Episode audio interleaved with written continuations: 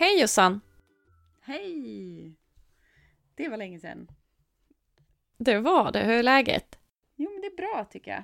Eh, vardagen börjar rulla på lite igång igen. Eh, fast jag tycker den här veckan har gått superfort. Det känns som jag typ inte hunnit göra någonting. Eh, och i och för sig har mina barn haft två studiedagar också första veckan, så det kanske är därför. Men det är bra.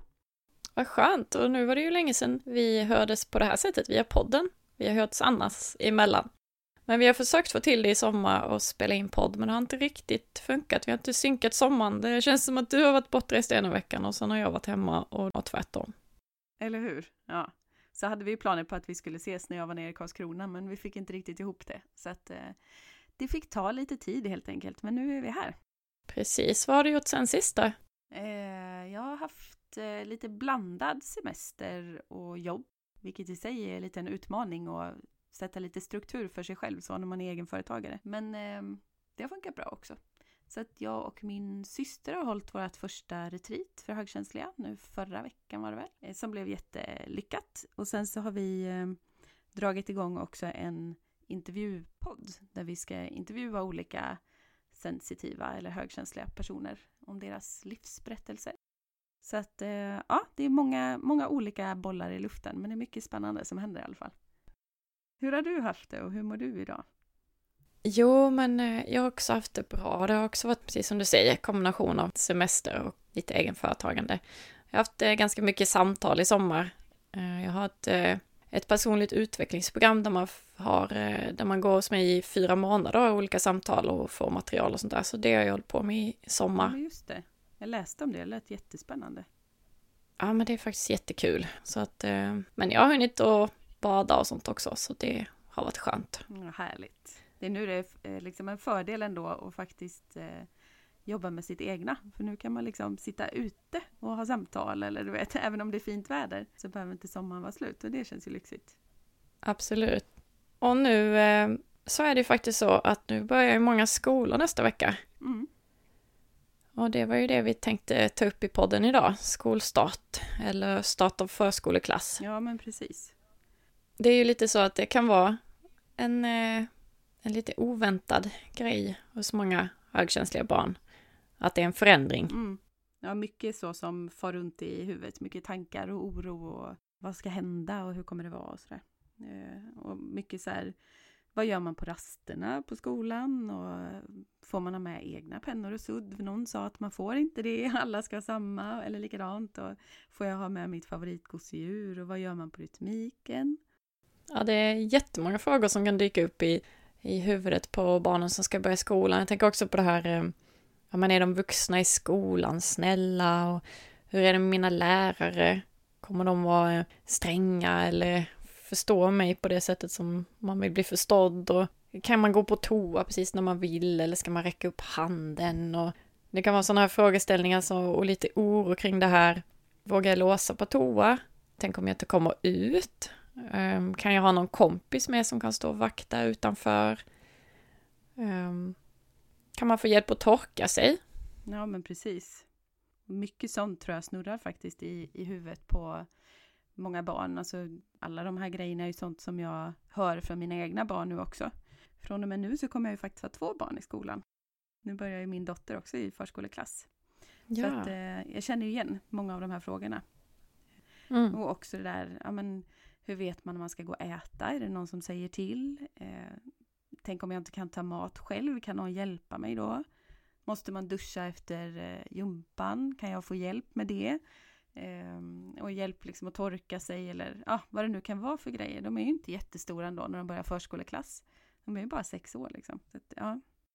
ja men precis och, och lite det här kring kompis också. Eh, vem ska jag sitta sitta bredvid och hur, hur sitter man i klassrummet? Ska man sitta i ring på golvet eller har man sin egen bänk? Um, också det här med kanske att måste man eh, prata och räcka upp handen eller hur, hur går det till med morgonsamlingen? Och jag vet, eh, det var några barn som hade varit med om brandövning på förskolan och tyckte att det var ganska obehaglig upplevelse. Mm. Och att de sen var rädda för att tänk om det blir brandövning i skolan och det låter jättehögt. Och, och sen på rasterna snurrar det också mycket. ett Får man vara med och leka och vad är det för lekar vi kommer att leka? Och ja, det är mycket som verkligen kan snurra runt. Ja, men eller hur? Och som för min dotters del nu, de är ju 34 barn tror jag, som ska börja förskoleklass samtidigt på en ganska liten skola, så att de delar upp dem i två grupper. Och där har det ju också varit mycket sådär, ja men vilka kommer jag få gå i samma grupp som? Och, och pedagogerna har ju sagt det också, att nu startar vi de här, med de här grupperna och sen kan det hända att vi kommer att ändra om lite efter ett par veckor när vi lär känna barnen lite bättre. Så att det är mycket kring det där sociala. Mm. Det är klart. Och just, alltså många av de här frågorna bottnar ju också i den här djupa bearbetningen som är ett av de här fyra grundläggande dragen som man som högkänslig har med sig. Just det där att man funderar mycket över förväntningar och tankar och oro och vad förväntas av mig och sådär. Och sen även att man är extra känslig för överstimulering ju. Och den här att, att hjärnan blir liksom overloaded.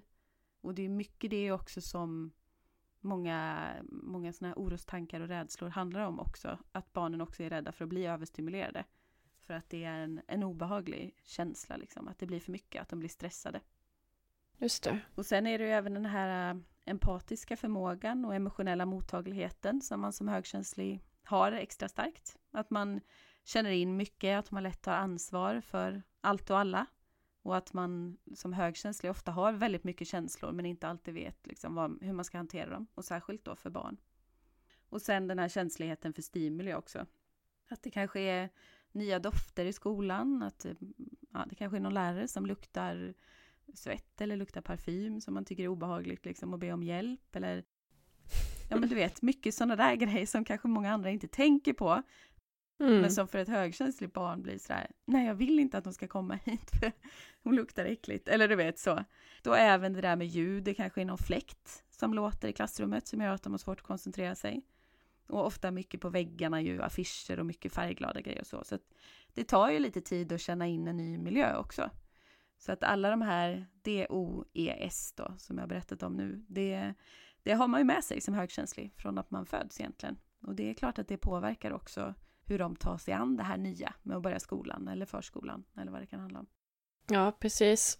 Och då tänker jag också att det är så himla viktigt att då ja, föräldrar och pedagoger, alltså vuxna omkring barnet, att just försöka vara lyhörda och, och förstående just när det är en sån här ny sak för barnet. Mm, jätteviktigt. Och eh, några viktiga saker att tänka på kan vara det här att eh, just att pusha barnet lagom mycket att försöka vara lyhörd för barnets signaler. Eh, just det här att hjälpa barnet, kanske ta den i hand och verkligen visa att jag finns här, att det, det är tryggt. Ehm, och ta det i små steg. Just att lyssna kanske när barnet behöver space och tid och, och landa och liksom se till så att de får det här spacet och tiden. Och sen kan det vara fint också att hålla ner kanske övriga aktiviteter just precis vid inskolning så att man inte kanske har för, haft första dagen i skolan och sen direkt efter ska man göra något annat, utan ja, man ger lite pauser och så. Att det, det är mycket att processa nu under de här första, första veckorna i skolan. Mm. Och sen just det här att anpassa. Det här att börja skolan är så väldigt olika för olika barn. Vissa tycker ju att det ska bli jättekul, andra är då kanske lite oroliga. Att just anpassa det efter vad ditt barn känner och vad de har för frågor och, och ta dig tid och lyssna. Och ingen känner ju ditt barn så bra som du gör, så det är ju lita på det som du känner. Och en annan sak tänker jag också att det här med att högkänsliga barn är ju väldigt, tar in vad vi tycker, de, de tar ju in känslor som vi har, så det kan vara fint att tänka på det, att prata positivt om skolan.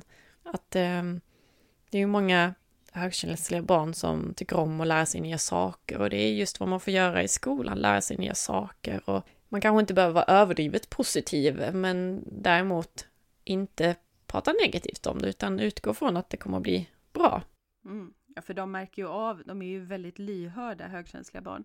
Så de märker ju också av om man liksom lägger på, du vet extra så här, oh, allting är så käckt och bra. Ja, då, de genomskådar ju det. Men att man i alla fall inte liksom inte är negativ och kanske tar med sig sina egna erfarenheter från skolan. Att där, oh, jag tycker det här är jobbigt eller du vet, jag tyckte också det. Eh, det var inte kul att gå i skolan eller vad det nu kan vara. Utan att man försöker att vara liksom så här, ja men vad spännande att du ska lära dig det här och träffa nya människor och så.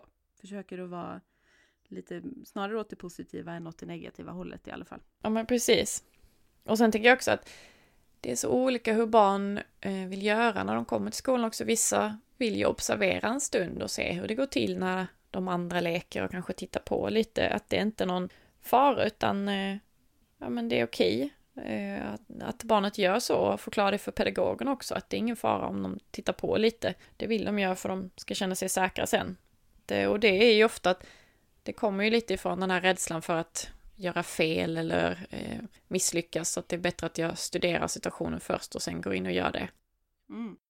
Precis, och det är också som jag sa tidigare att många gånger kan det också handla om en rädsla för att bli överstimulerad eller att det ska kännas obehagligt på något sätt. Och då är det också tryggare att titta på först och se hur andra kanske gör så att man kan känna sig lite mer trygg när det är ens egen natur också. Och just det här med, med förberedelser överhuvudtaget. Alltså det är verkligen A och O. Det är så viktigt för högkänsliga barn. Det går inte nog betona. Att berätta om vad som ska hända i den mån man vet det i alla fall. Eh, och prata med barnet om vilka frågor de har, funderingar inför att börja skolan eller förskolan. Och ja, med förväntningar och om de kanske är oroliga över någonting och sådär. Mm. Och sen också prata med pedagogerna om hur just ditt barn fungerar. Kanske gärna informera lite om vad högkänslighet är, även om alltså vi kanske inte nu säger till barnet att du är högkänslig eller så. Men i alla fall berätta lite om att så här brukar högkänsliga barn ofta kunna känna i nya situationer till exempel. Eh, och sen också det här med att vara noggrann med rutiner kring ja, men, äta ordentligt och sova ordentligt och sådär. Kanske kan hjälpa att lägga fram kläder dagen innan tillsammans med barnet. Visserligen, ibland funkar inte det alls ändå hemma hos mig. ibland tycker jag att jag får testa allt möjligt. Bara, De här kläderna blir bra va? Och så blir det morgon och bara Nej, det passar inte ihop med det och jag måste testa tio andra plagg. Du vet, man blir galen ibland. Ibland funkar det, ibland inte. men det kan vara ett eh, test i alla fall att försöka. Ja men precis och kanske titta på sköna kläder också så man inte tar fram någon så här, nu ska du ha en ny fin skjorta här första dagen i skolan och sen så är Ja, den, precis. kliar den i nacken och det kan ju vara bra. Är det nya kläder så måste man ha provat innan och det viktigaste är kanske bara att ta någon favoritkläder och det kanske får vara hål på knät om det är favoritbyxorna. Strunt samma att bara barnet är bekväm i det de har på sig. Mm, exakt. Och sen tänker jag också, ofta kanske man köper ja, men, n- någon nya kläder eller nya skor eller sådär inför att de ska börja. Och då är det ju också bra, framförallt med skor tänker jag, att, att de får gå in dem lite innan. Mm. Att inte det också blir en sån här överstimulerande grej på morgonen när man väl ska gå iväg. Att eh, skorna skaver och du vet, det är första gången man ska prova dem på riktigt. Så att eh, ja, det är bra att, att använda sånt som barnet känner sig bekvämt i liksom. Och kan leka och i och sådär.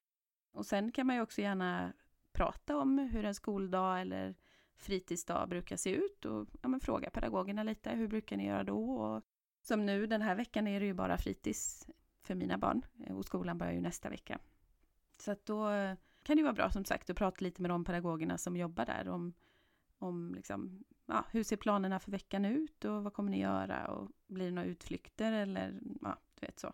Där tänker jag också att det var fint då att eh, man tänker ju att barnen ska ha sommarlov så länge som möjligt, men det kan vara fint att börja på fritids kanske två veckor innan för barnet att vänja sig först vid fritids. Och när man då har gått två veckor, då börjar skolan. Annars kan det bli ganska tufft med både fritids och skola samtidigt. Verkligen, det tror jag också är, är, är smart faktiskt att göra så. Det blir lite inskolning i den miljön innan skolan väl börjar på riktigt. Mm. Och sen kanske man gärna kan liksom packa skolväskan tillsammans sådär någon dag eller ett par dagar innan. Att, eh, att barnet får känna sig delaktigt i det. Och sen också tänker jag att det är viktigt att man pratar med barnet om ja, men kanske olika situationer som du är oroligt för.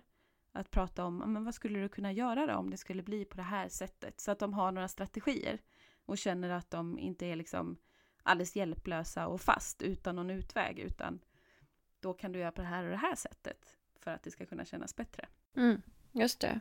Och jag tänker också på det här att eh, det kan vara fint att besöka skolan och skolgården innan så att barnet känner igen sig. Man kanske kan vara där på sommarlovet och leka lite och göra sig bekant med miljön.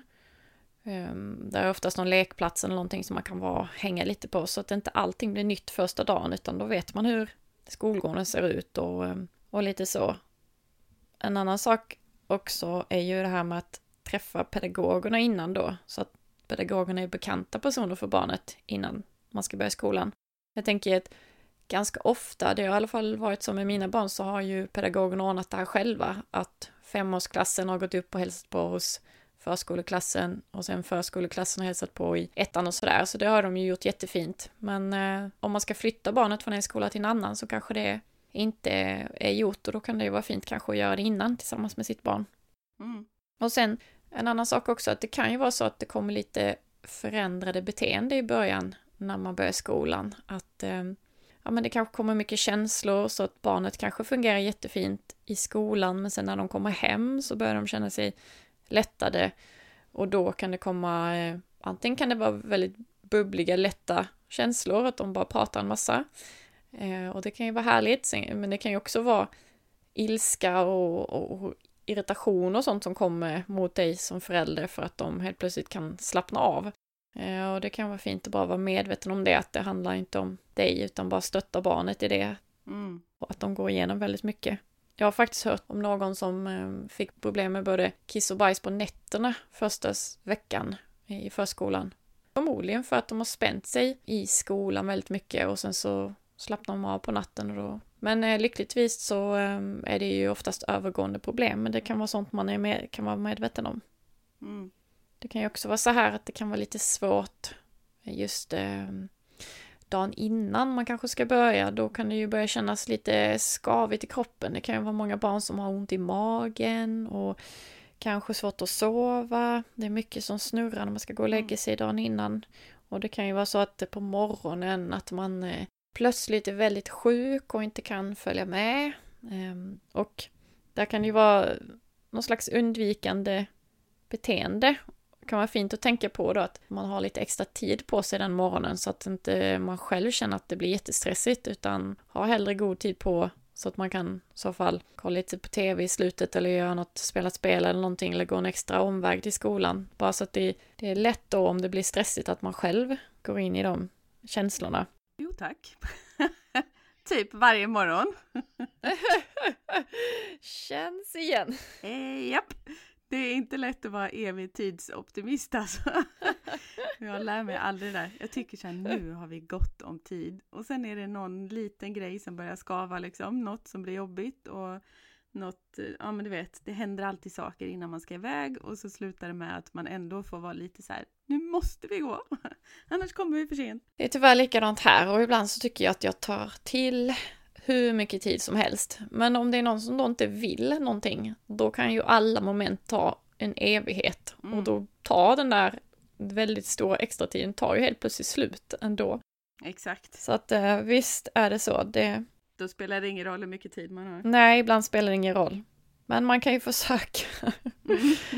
Sen tänker jag också det här ehm, att få barnet att förstå att du finns där, att du stöttar dem oavsett hur de känner, hur de mår eller hur det blir, så finns du där, att du liksom inte lämnar dem kanske förrän de känner att det är okej. Okay. Oftast är det den här lilla, som vi sa innan, push, pushen, den här första lilla knuffen som de kanske ibland behöver hjälp med. Och sen när de är förbi den så vill de inte ha dig där längre, utan då märker de att nej men det här klarar jag.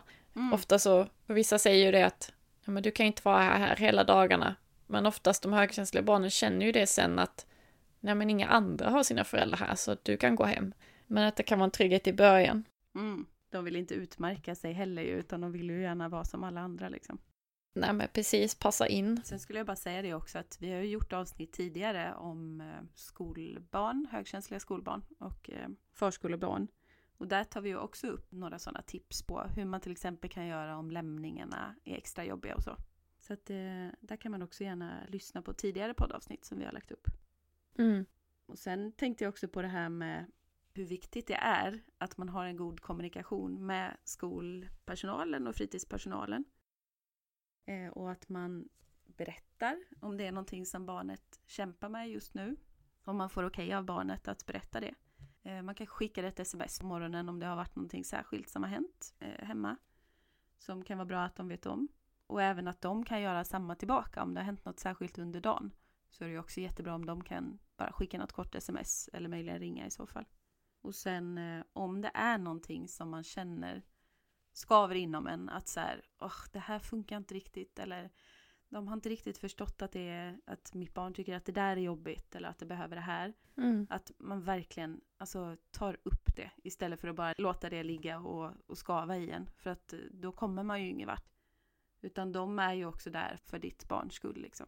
Så det är superviktigt att barnet känner sig tryggt. Det måste jag bara säga och verkligen lyfta pedagogerna på mina barns skola. Eh, som är fantastiska. Jag har eh, ja, men berättat lite om vad högkänslighet är. Eh, sen som sagt får vi se om mina barn eh, liksom känner igen sig i det och, och, menar att de är högkänsliga eller inte. Men mm. eh, jag känner ju åtminstone igen vissa av dragen liksom, hos dem. Och ehm, de har verkligen tagit till sig det och de har förstått det här hur viktigt det är med förberedelser och så. Så att jag kommer ihåg förra året var det väl, första dagen efter sommarlovet så var min son så här, oh, det känns pirrigt och läskigt och, och jobbigt och så. Och då stod de där i dörren och tog emot det första när vi kom dit och bara hej vad kul att se dig. Vi har en vikarie som jobbar här idag och han heter si och så. Och jag är också här och du kan bara ropa på mig om det är någonting. Och här ska du få hänga dina kläder idag. Och idag tänkte vi att man kan få välja på det här och det här. Alltså det var bara rakt in i trygghet och struktur. Du vet, jag hade lust att flyga upp i famnen på henne och ge henne en kram. Jag bara, du fattar inte vad mycket det här betyder. Så från att ha gått liksom från bara oro och ångest till att så här, okej, okay, hej då mamma. Du vet, man bara, ja, ni har verkligen fattat vad det handlar om. Så att, eh, ja, jag är så otroligt eh, tacksam för dem. De är fantastiska. Ja, det är jättefint att höra. Och jag kan också bara säga att vi har också jättefina pedagoger just det här. Vi har inte pratat så mycket om högkänslighet, men där Däremot om det är någonting som har hänt eller det är någonting så kan man liksom bara ta upp det och de, att vi hjälps åt tillsammans och åtgärda saker hela tiden så att det eh, skapar förutsättningar för alla olika barn. Det är inte lätt för pedagogerna i skolan idag, det är så många olika individer. Och egentligen den handlar inte så mycket om huruvida barnet är högkänsligt eller inte, utan det handlar ju om vad behöver barnet för att känna sig tryggt. Precis. Eh, är det någonting som är särskilt jobbigt eller är det någonting som funkar särskilt bra att göra så är det ju sånt som är bra att pedagogerna vet om. Mm, verkligen. Det är väldigt många pedagoger där ute som gör ett fantastiskt jobb med alla olika, alla olika fantastiska barn också. ja, verkligen. Om vi ska sammanfatta lite här på slutet så kan vi bara sammanfatta lite tips då. Som vi sa innan, det här med att besöka skolgården kan vara väldigt bra grej och det är en ganska lätt grej att göra. Att gå dit, man kan till exempel leka någon rolig skattjakt eller ja, busa någonting på skolgården så de känner sig trygga. Och det som vi sa innan också där med att verkligen försöka själv prata positivt om skolan i lagom dos. och sen eh, just det här med att se till att barnet har kläder och skor och sånt som de kanske kan ta på sig själv så att man inte eh, så att man inte känner att det är en begränsning. Just det här med att öva hemma om man har eh, skor som man ska knyta så att man inte känner att eh, man behöver hjälp och sånt, utan, eller kanske ha kardborrskor om då. Så att det blir så enkelt som möjligt för barnen. Det underlättar ju verkligen om barnet känner sig självständigt. Om de vet om att det här fixar jag själv, jag behöver inte be om hjälp om det här. Så att, och sen är det klart att pedagogerna finns ju där och hjälper till om det är någonting man tycker är extra svårt. Eh, självklart.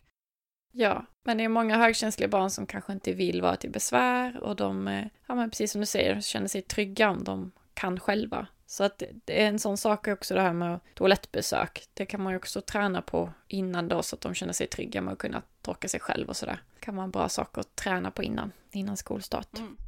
Nu blev ju det här mest riktat mot skolan eh, och skolstart det här avsnittet. Men många av punkterna gäller ju såklart även när man ska skola in barn på förskolan. Eh, fast att det då, alltså då är de ju oftast yngre så att då blir det ju lite på ett annat sätt. Mm. Men eh, det är viktigt även med liksom det här med, ja, med trygghet, kommunikation med pedagogerna, eh, att man själv utstrålar en positiv energi kring att vara där som förälder. Eh, sådana grejer är viktigt där med. Verkligen. Och som du sa, vi har ju tagit upp det i ett tidigare poddavsnitt också. Ja, men precis. Och är det så att ni tycker om vår podd så skriv gärna någon kommentar eller tryck att ni gillar den där vi finns så att fler och fler hittar podden så att vi kan nå ut till fler. Så vi kan fortsätta hjälpas åt att sprida det här med personlighetsdraget högkänslighet. För det är någonting som vi brinner för båda två. Ja, verkligen. Ja, det var nog allt för idag och om man vill eh, se mer eller höra mer av dig Josefin, var finns du då någonstans? finns jag på www.tankaromhogkänslighet.se och så heter jag Tankar om högkänslighet både på Instagram och Facebook också. Och vad heter du Tina? Jag heter eh, Hogkänslighetscoachen och finns på www.hogkänslighetscoachen.nu. Så kika gärna in där och eh, kolla in mer vad vi gör och eh, hör gärna av dig om det är någonting som just du funderade på. Just det, eller om det är något ämne som du vill att vi ska ta upp i podden. Ja, men ha det så bra då Jossan, så hörs vi vidare. Ja, men detsamma, det gör vi. Ha det bra alla ni andra också. Hej hej! Hej!